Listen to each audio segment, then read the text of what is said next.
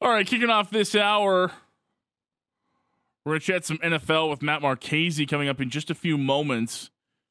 Thursday night football last night. Pittsburgh Steelers with a win over the Tennessee Titans. An early start to the Sunday slate of games with the Chiefs and Dolphins.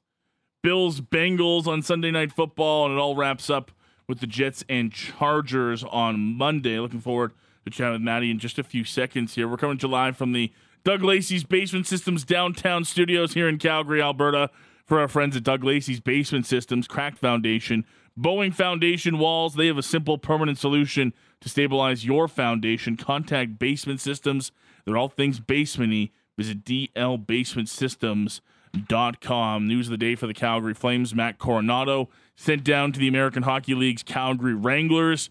His first game this afternoon as a member of the Wranglers. He's already opened up the scoring at the Scotiabank Saddledome. Flames were back at practice this afternoon, getting set for their Saturday night matchup against the Seattle Kraken. Seven o'clock, Flames warm up with Pat Steinberg. Eight o'clock, uh, puck drop with Derek Wills and Megan Mickelson right here on Sportsnet 960 The Fan. More Flames talk coming up later this afternoon, but let's go down the Atlas Pizza and Sports Bar guest hotline right now. Chat with our Friday regular host of the Fan Check Down on the Sportsnet Radio Network. It's our pal Matt Marchese. Matty, happy Friday, pal. How are you? I'm good, man. So listening to that uh, instrumental from Will Smith, who spews more BS, Jada Pinkett Smith or Jerry Jones? It's close. I figured you'd say it's close. I still think Jada's got Jerry beat, but give her a week and I'm sure she'll figure it out. Yeah, hers is more personal, which is kind of like I kind of feel worse because hers like affects a man that clearly doesn't have the control to get out of that. But Jerry Jones is, is close in a lot of ways. It's it should be. let me put it this way: it should be a much bigger gap between the two than it is. Yeah, I, I would tend to agree with that. Uh, Maddie, Thursday night football in the books last night. It wasn't a it wasn't a classic, but it was interesting to say the least. Titans three and five Steelers now five and three.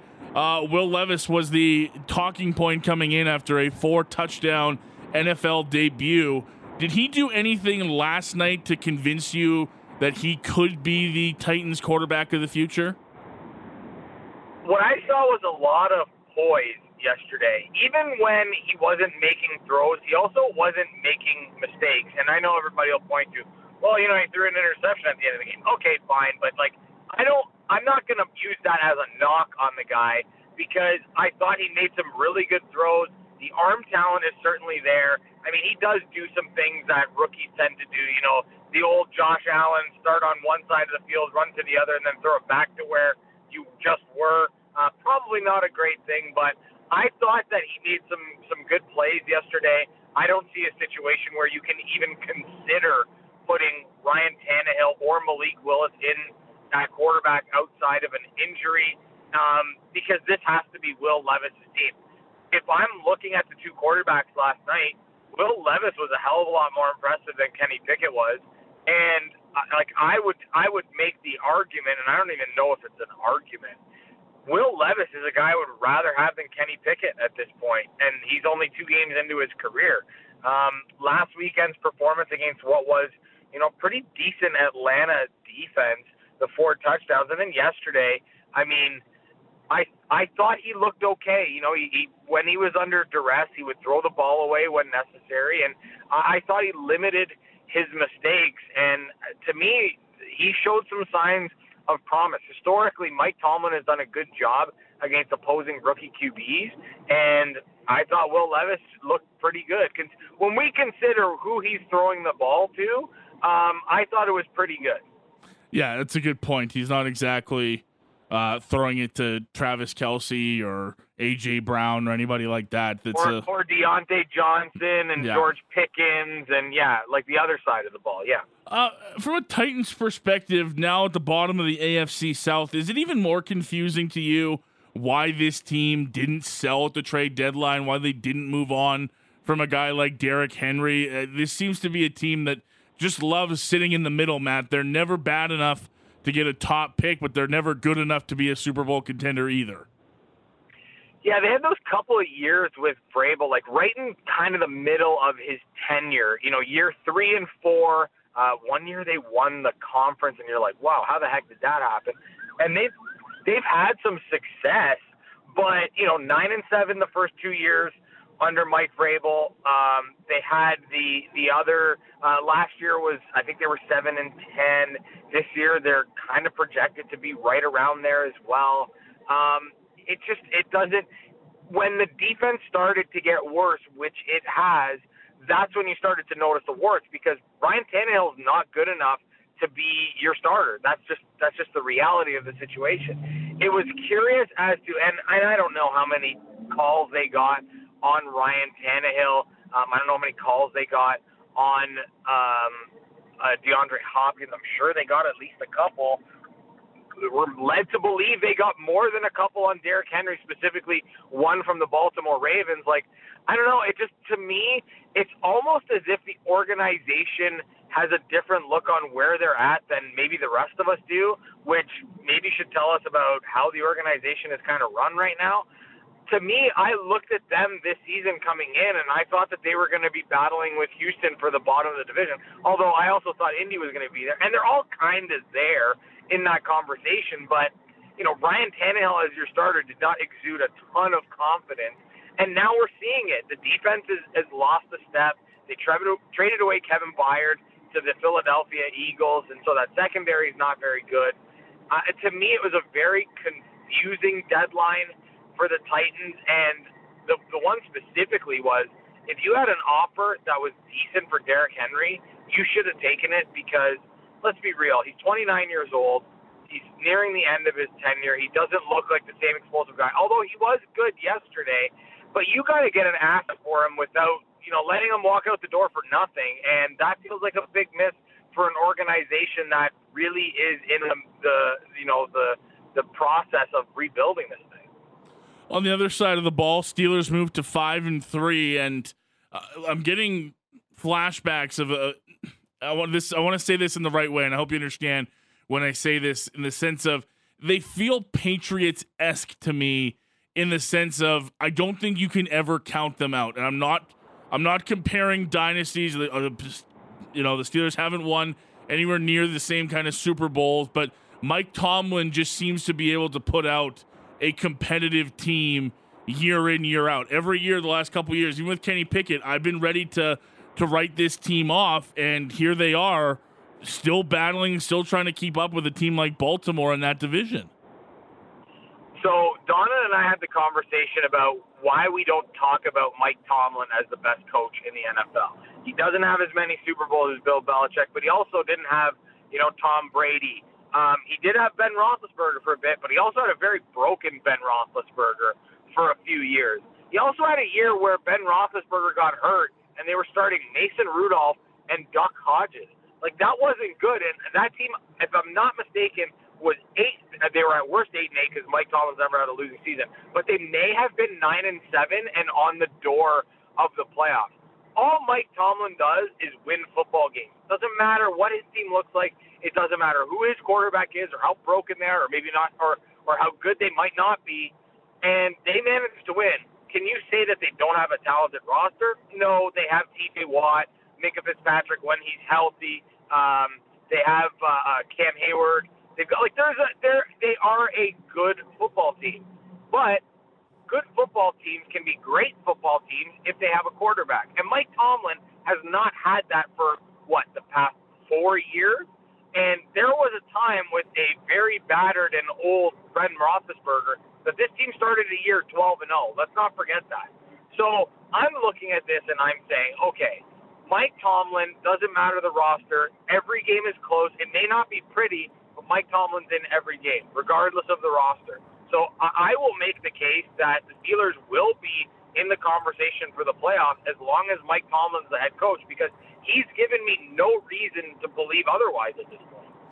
Uh, last point on the Steelers. This is purely nitpicking from my perspective. Every time I watch this team, does it not seem like Jaylen Warren's the better running back in Pittsburgh, but he constantly gets less carries than Najee Harris and doesn't get nearly the goal line opportunities. I can't I can't seem to understand that one. They I get you put a first round pick up for for Najee Harris and you want to use it, but Jaylen Warren just seems like the better back.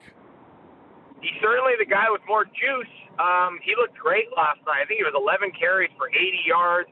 Uh, had a couple of nice grabs out of the backfield. Um, almost scores a touchdown.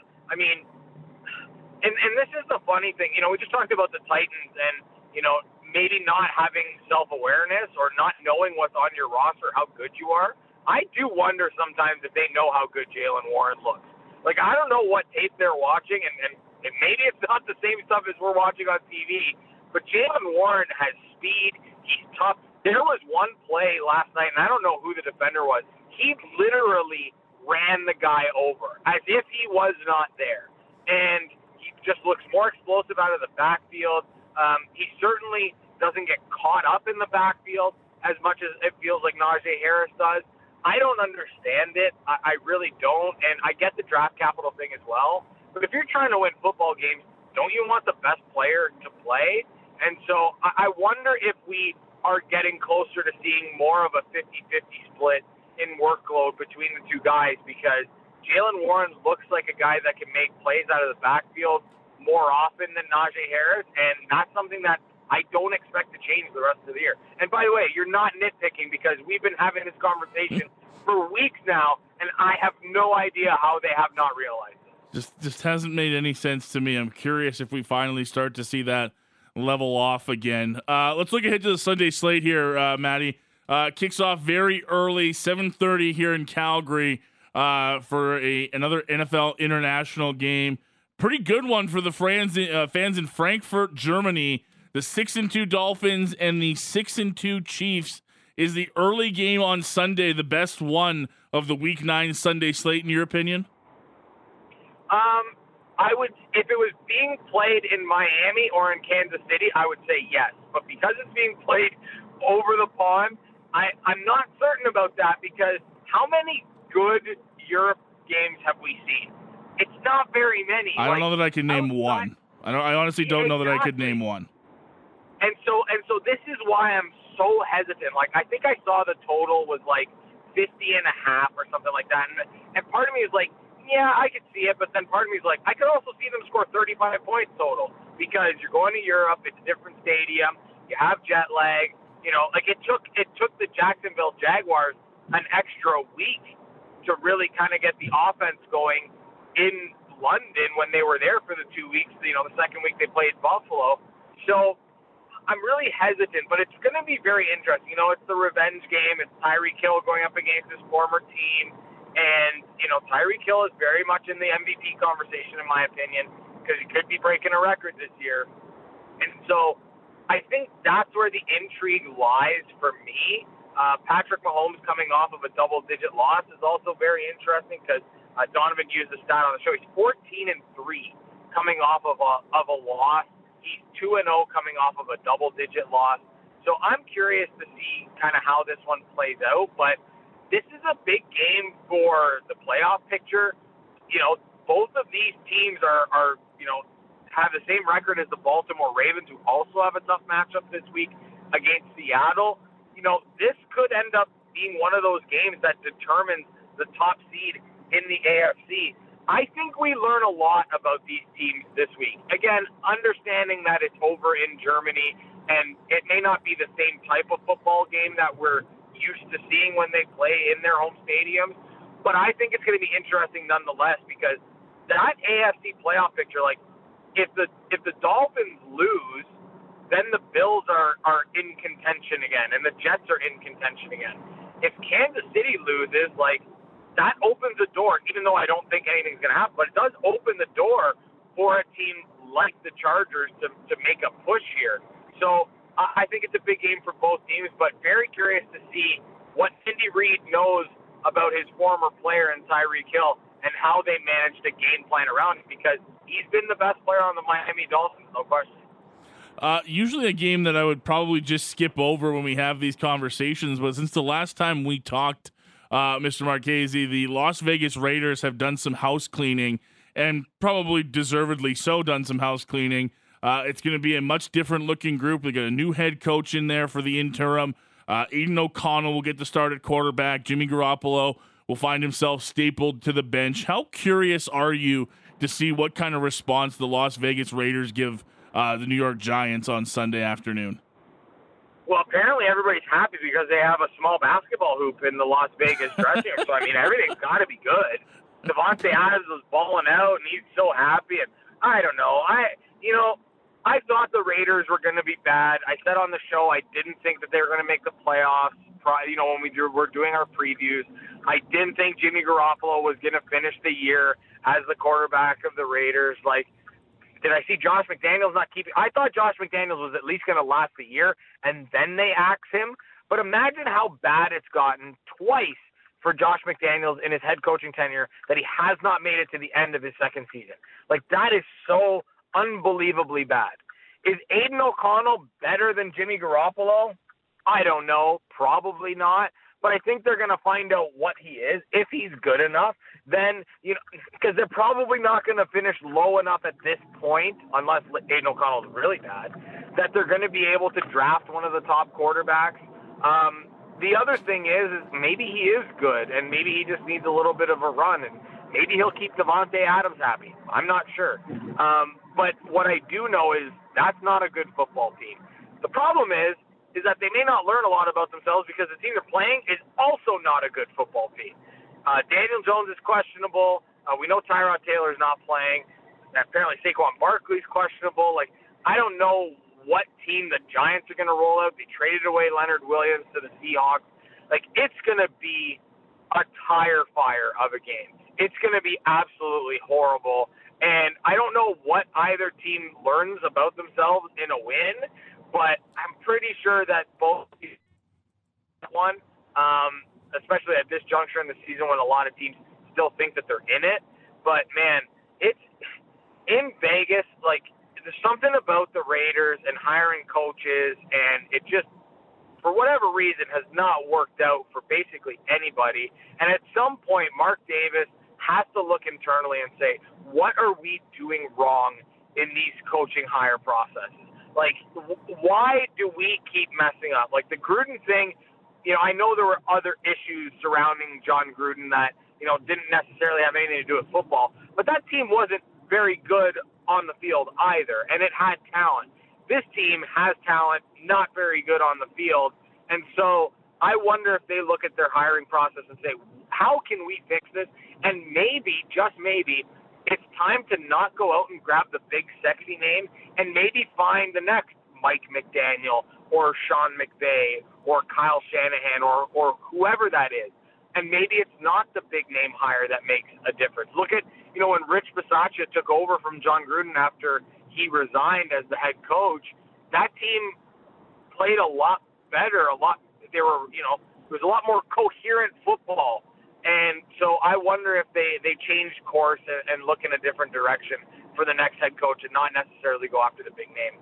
Well, and yeah, look, I'm no expert, and they're not going to take my advice, but why in the world you'd be giving out a six year contract for a guy like uh like like they did for Josh McDaniel? I have no idea. I mean, if you're going to give out ten year contracts and six year contracts I mean, you better be sure you've got an established guy picking up the other side of that, and now you're paying him for four more seasons because you guys can't get a coaching hire right. I just things like that to just make me scratch my head, Maddie, about why are you giving that guy of all people a six year deal?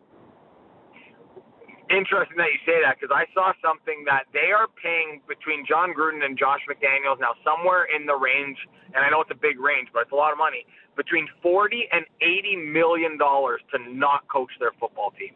Yeah, like if that's not mismanagement, I don't know what is. And it's funny how you know Don and I had this conversation earlier in the week. I believe it was yesterday actually, where we talked about you know Patriot head coaches that or that uh, former Patriots that have become head coaches, guys that are on that Bill Belichick tree. How many have panned out?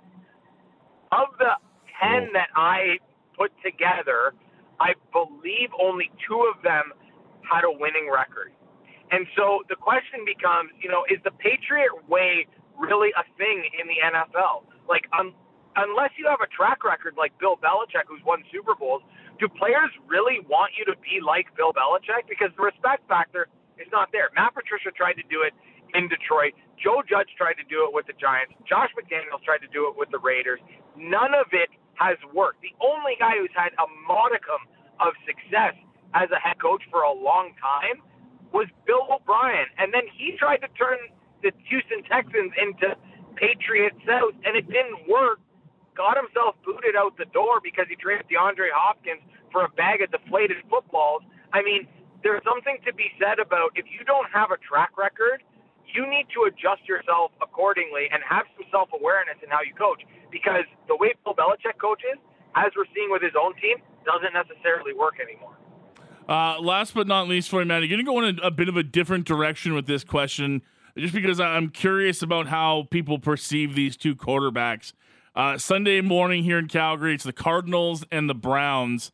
Uh, Kyler Murray is officially questionable, but let's assume he plays on Sunday. Deshaun Watson's back from injury on the Cleveland side of things.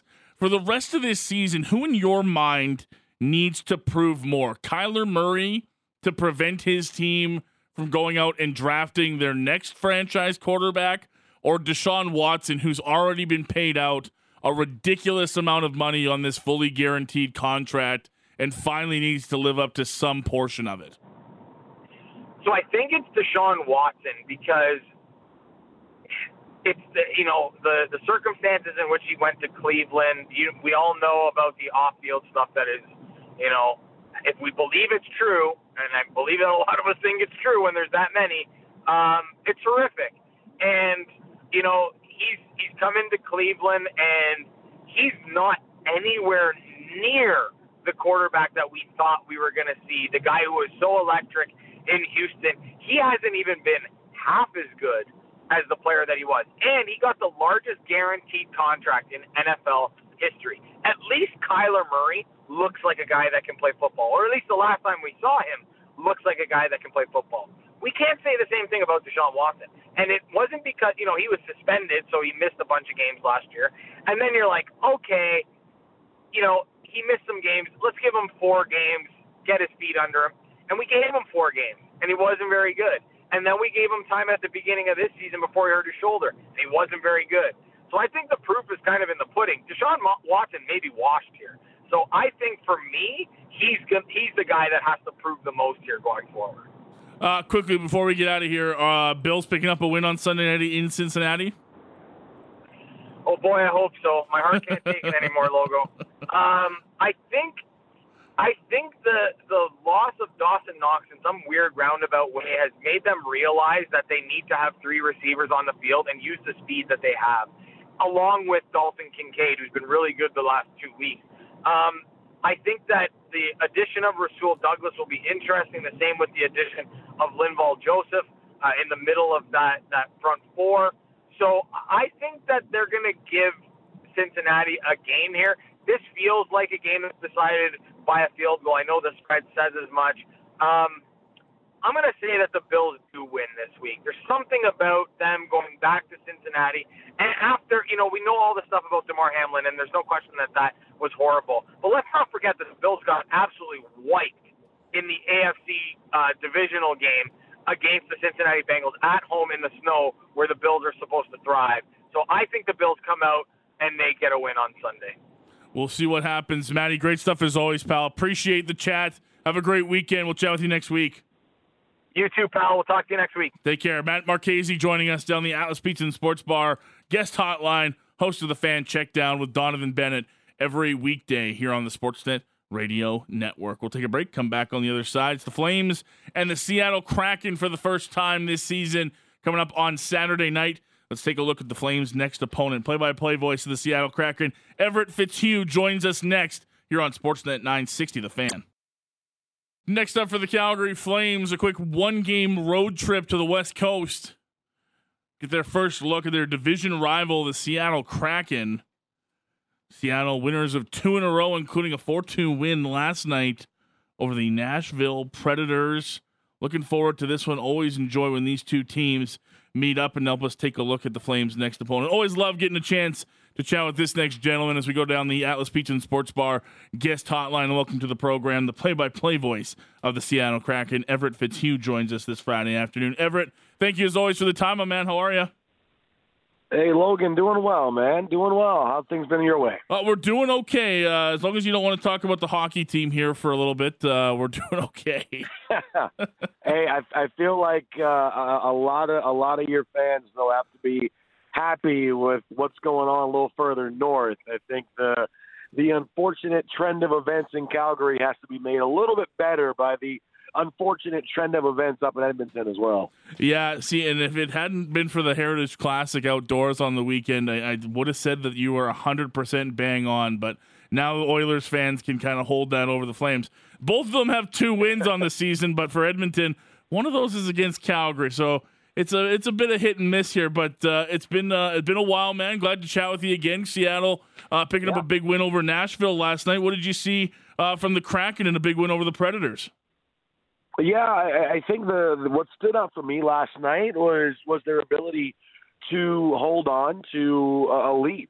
Uh, the last four games for Seattle on that road trip, they saw four two goal leads go by the wayside in each of those games. They bookended the trip with a couple of uh, overtime wins in Detroit and then in uh, Tampa.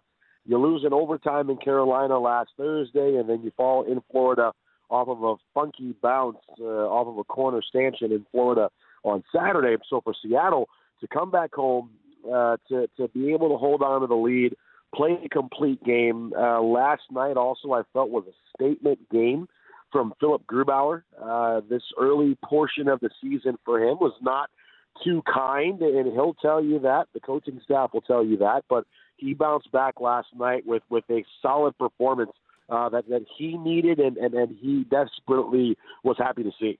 What's been the the early storyline for this Seattle team? When we meet up with the Flames tomorrow, it'll be a four five and two record, and I mentioned the Seattle team's won two in a row. Uh, but what's sort of been the the main thread to watch from the Seattle team as the season uh, has been through its first month now, Everett?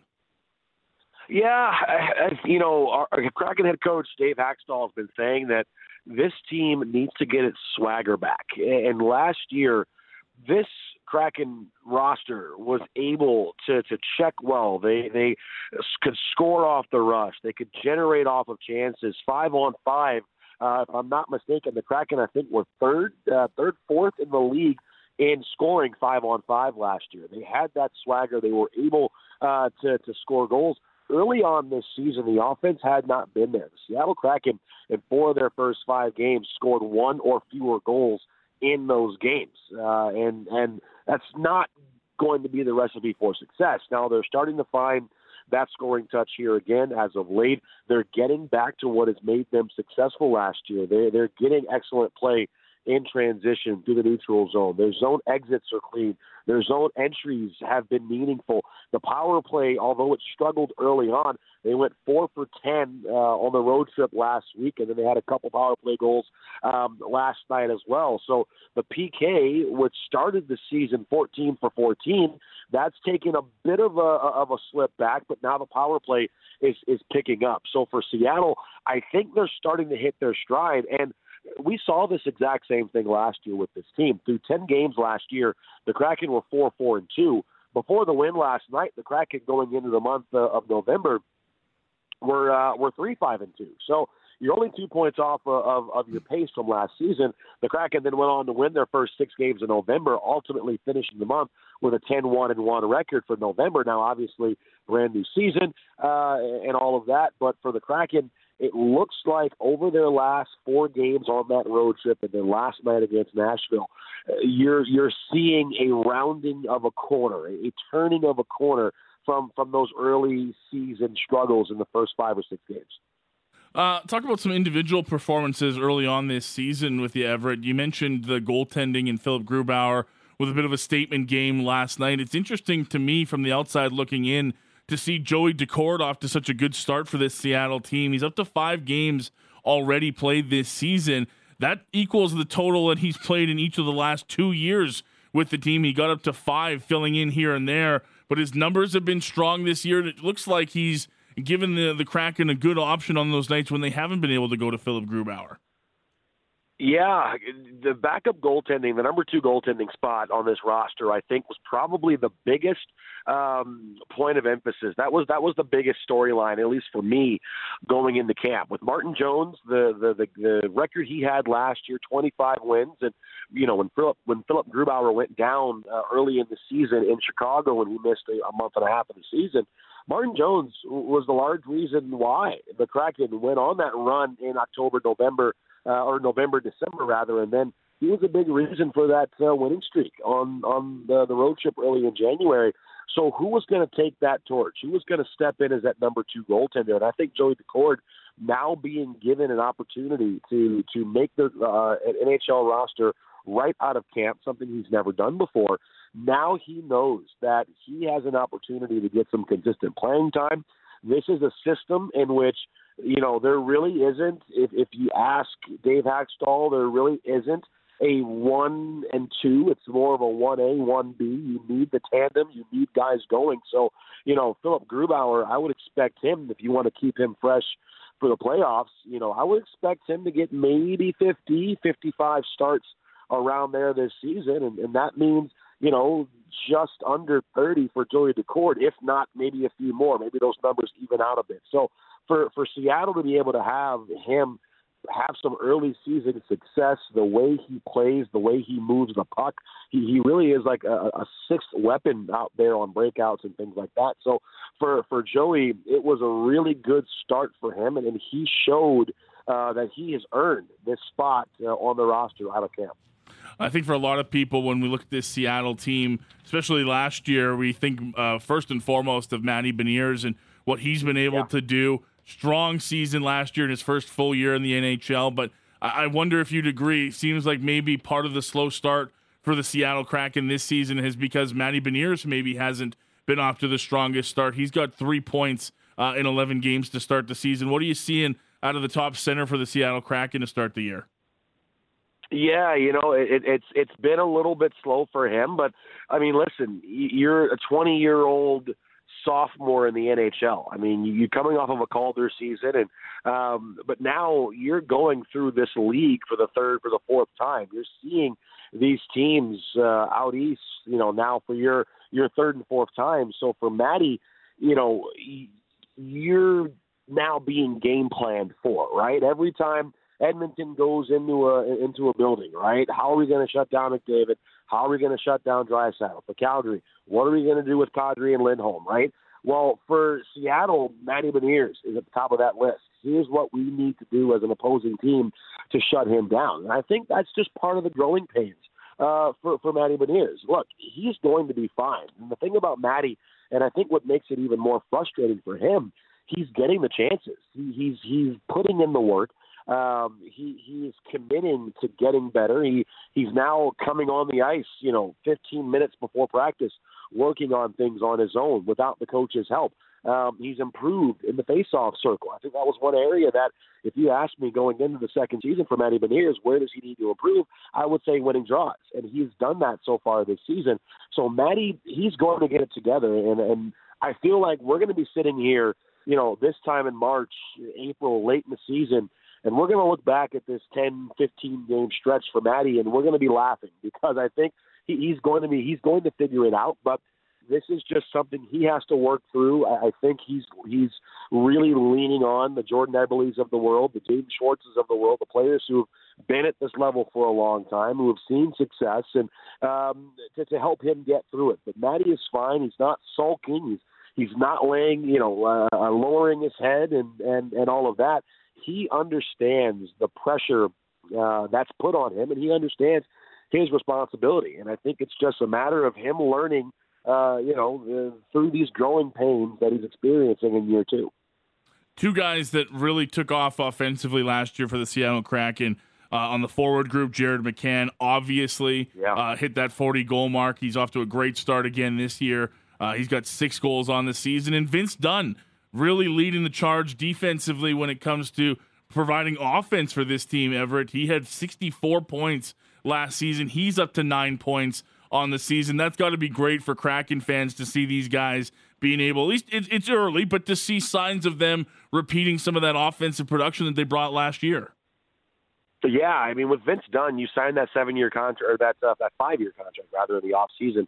You you you you now have a permanent home. You got that big ticket, and now he's gone out there and proved that he's deserved of that contract. And I think not only offensively has Vince done such uh, such a great piece, but I think defensively as well. Him playing with Adam Larsson who is a very calm, very stable presence back on the Kraken blue line. It has helped Vince Dunn defensively. He has improved his game defensively. You don't see him caught out of position too many times. You don't see him, uh, you know, making too many radical plays offensively. But the offense seems to find him, and that's really good uh, for for him. And, and listen, a number of folks you talk to, broadcasters around the league, other folks, they'll tell you that that pair of Dunn Larsson, I mean, that probably can be a top defensive pair and 12, 15 teams around the league. So these two players are really growing together as a defensive pair, and it's showing.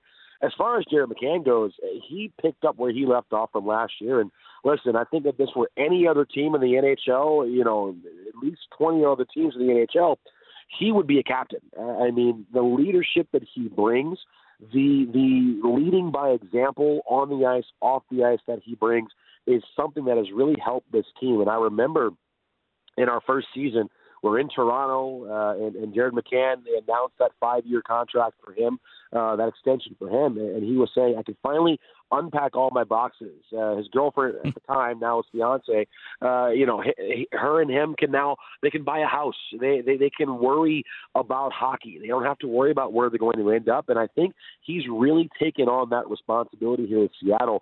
He is that offensive catalyst, and for a team that lost 101 points on your fourth line you're going to need your best players to be your best players. Uh, Jared McCann, Jaden Schwartz, Matty Beniers, Jordan Eberle, the latter two have gotten off to slower starts, but you have other players to pick them up. And I think Jared McCann is really, like I said, he, he did not miss a beat uh, in the summer, and he's continuing that upward trajectory we saw from 40 goals last year. We're taking a look at the Flames' next opponent. It's Saturday night in Seattle in their first taste against the Seattle Kraken this season. We're being joined by uh, play-by-play voice of the Seattle Kraken, Everett Fitzhugh, on the program this afternoon. Uh, Everett, talk to me about a couple of the new guys uh, filling in on this Seattle team this season. Uh, specifically, one we know well here in Calgary, Kailer Yamamoto is in Seattle yeah. after uh, his time with the Edmonton Oilers, and uh, a guy we talked about in the offseason, Brian Dumoulin, joined the back end in Seattle. How have the fits been for those two guys? Yeah, I, I think Yamamoto he's fit in real nice, and you know listen, you're going to pick up a thing or two playing with McDavid, Draisaitl, Nugent Hopkins uh, on a nightly basis, right? But I think for him, he has settled into that mucky, grinding fourth line role here for Seattle, and he's really thrived. He he has been able to generate offense from that fourth line position. Like I said, last year between Daniel Sprong, Ryan Donato, and Morgan Geekie, in the off season, the Kraken lost 101 points of offense. So you need people like a Kailer Yamamoto to pick up the slack. Devin Shore as well, uh, who Flames fans are familiar with from his time at Edmonton, uh, also on that fourth line. But Yamamoto, he he's plays on the power play. He he works extremely hard, and I think he complements this team uh, to give them that offense from your bottom six. So he's been uh, I, I think, as advertised, he's been a perfect piece for this team so far.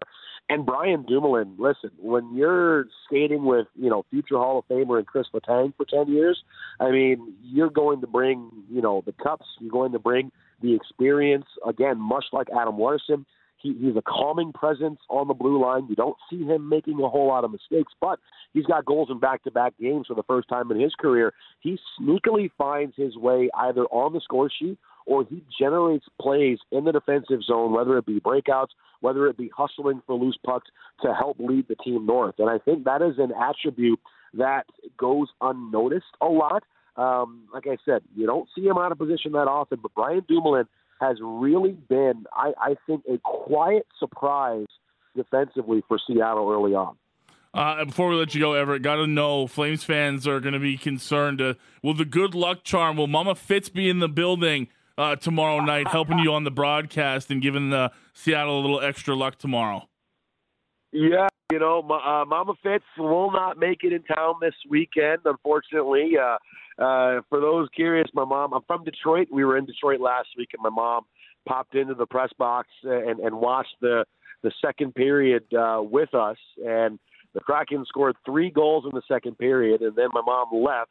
And then the Kraken gave up three power play goals in a row and had to come back and win that game in overtime. She sent me the text message. She goes, "Don't make me come back up there." And I got that shiver down my spine. I've heard that before growing up, so I think the Kraken got scared as well and, and got their act together. But uh, but no, my mom will actually be in town for American Thanksgiving. She'll be down here for uh, the San Jose game uh, and the Vancouver Canuck game. So hopefully uh, she can give some of her good luck to, to the Canucks, and we can take those guys down here in a few weeks. And then I think she's going to come back again in December uh, we have a back to back. I forget who's on that uh, on that back to back swing, but yeah, my mom she'll be here a little bit before Christmas and on the holidays. But hey, if she gets another win, I may have to put tickets in the line item for the Kraken budget. It's like, hey, this is uh, Mama Fitz needs needs some tickets.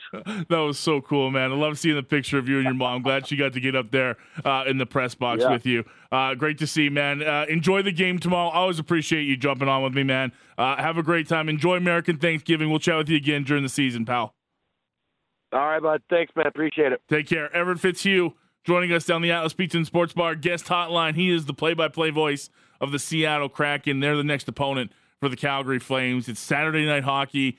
Flames and Seattle tomorrow night. 7 o'clock, Pat Steinberg's got your Flames warm up. 8 o'clock, Derek Wills and Megan Mickelson on the call right here on Sportsnet 960 The Fan. Could be a different looking Flames lineup with all the changes the last 48 hours. If you've missed them, Jordan Oesterle has cleared waivers. He's been sent to the American Hockey League's Calgary Wranglers along with Matt Coronato. They were in action this afternoon against the San Jose Barracuda at the Scotiabank Saddledome. Good news for Flames fans. Matt Coronato hit the score sheet in his AHL debut, so a good start for Matty Coronato in uh, Wranglers uniform. Nick DeSimone and Martin Pospisil recalled from the Wranglers. Uh, they were with the team in that practice today. Uh, if you missed it, Pat, St- uh, Pat Steinberg, host of Flames Talk, had your lines and pairings at practice on Friday. Huberdeau, Lindholm, Mangiapane, Zary, Kadri, Sharangovich, Pospisil on that line with Backlund and Coleman. Hunt with Dubé and Dewar. AJ Greer skating as your extra forward. Weegar's was with was Weegar was with Andersson. Say that ten times fast. Hanifin with Tanev and Zadorov with Gilbert. Uh, have to wait for morning skate. Potentially warm up tomorrow to see if those lines and D pairings uh, applied to the game against the Seattle Kraken. We're wrapping things up here on Sportsnet today. Uh, quick thank you to all of our guests that joined us this afternoon. Adnan Virk from MLB Network breaking down all things World Series. Matt Marchese looking at the NFL slate coming up this weekend. And of course, our chat with Everett Fitzhugh taking a look at the Seattle Kraken who take on the Flames tomorrow night. Hour one, we, do- we dove right into the Matt Coronato situation. Heard from head coach Ryan Huska and more. If you missed any of the content on the show today, hit us up on the podcast, Sportsnet Today 960, Google, Amazon, Spotify, or your favorite pod catcher. Thank you for listening, whether live or on the podcast. We appreciate it. Shout out to my outstanding producers this afternoon, Azam and Taylor, for their great work. Enjoy the weekend. Have some fun. The Flames look to end their six game losing streak against the Seattle Kraken on Saturday. We got Real Kipper and Bourne coming up next, and then Flames talk with Steinberg and Vickers. I'll hear from you a little bit later on. You'll hear from me a little bit later on as part of the Hitman pregame show tonight on your radio. Hitman and the Everett Silvertips with Brad Curl and Jeff Hollick on the call. That's your afternoon and evening right here on Sportsnet 960 The Fan.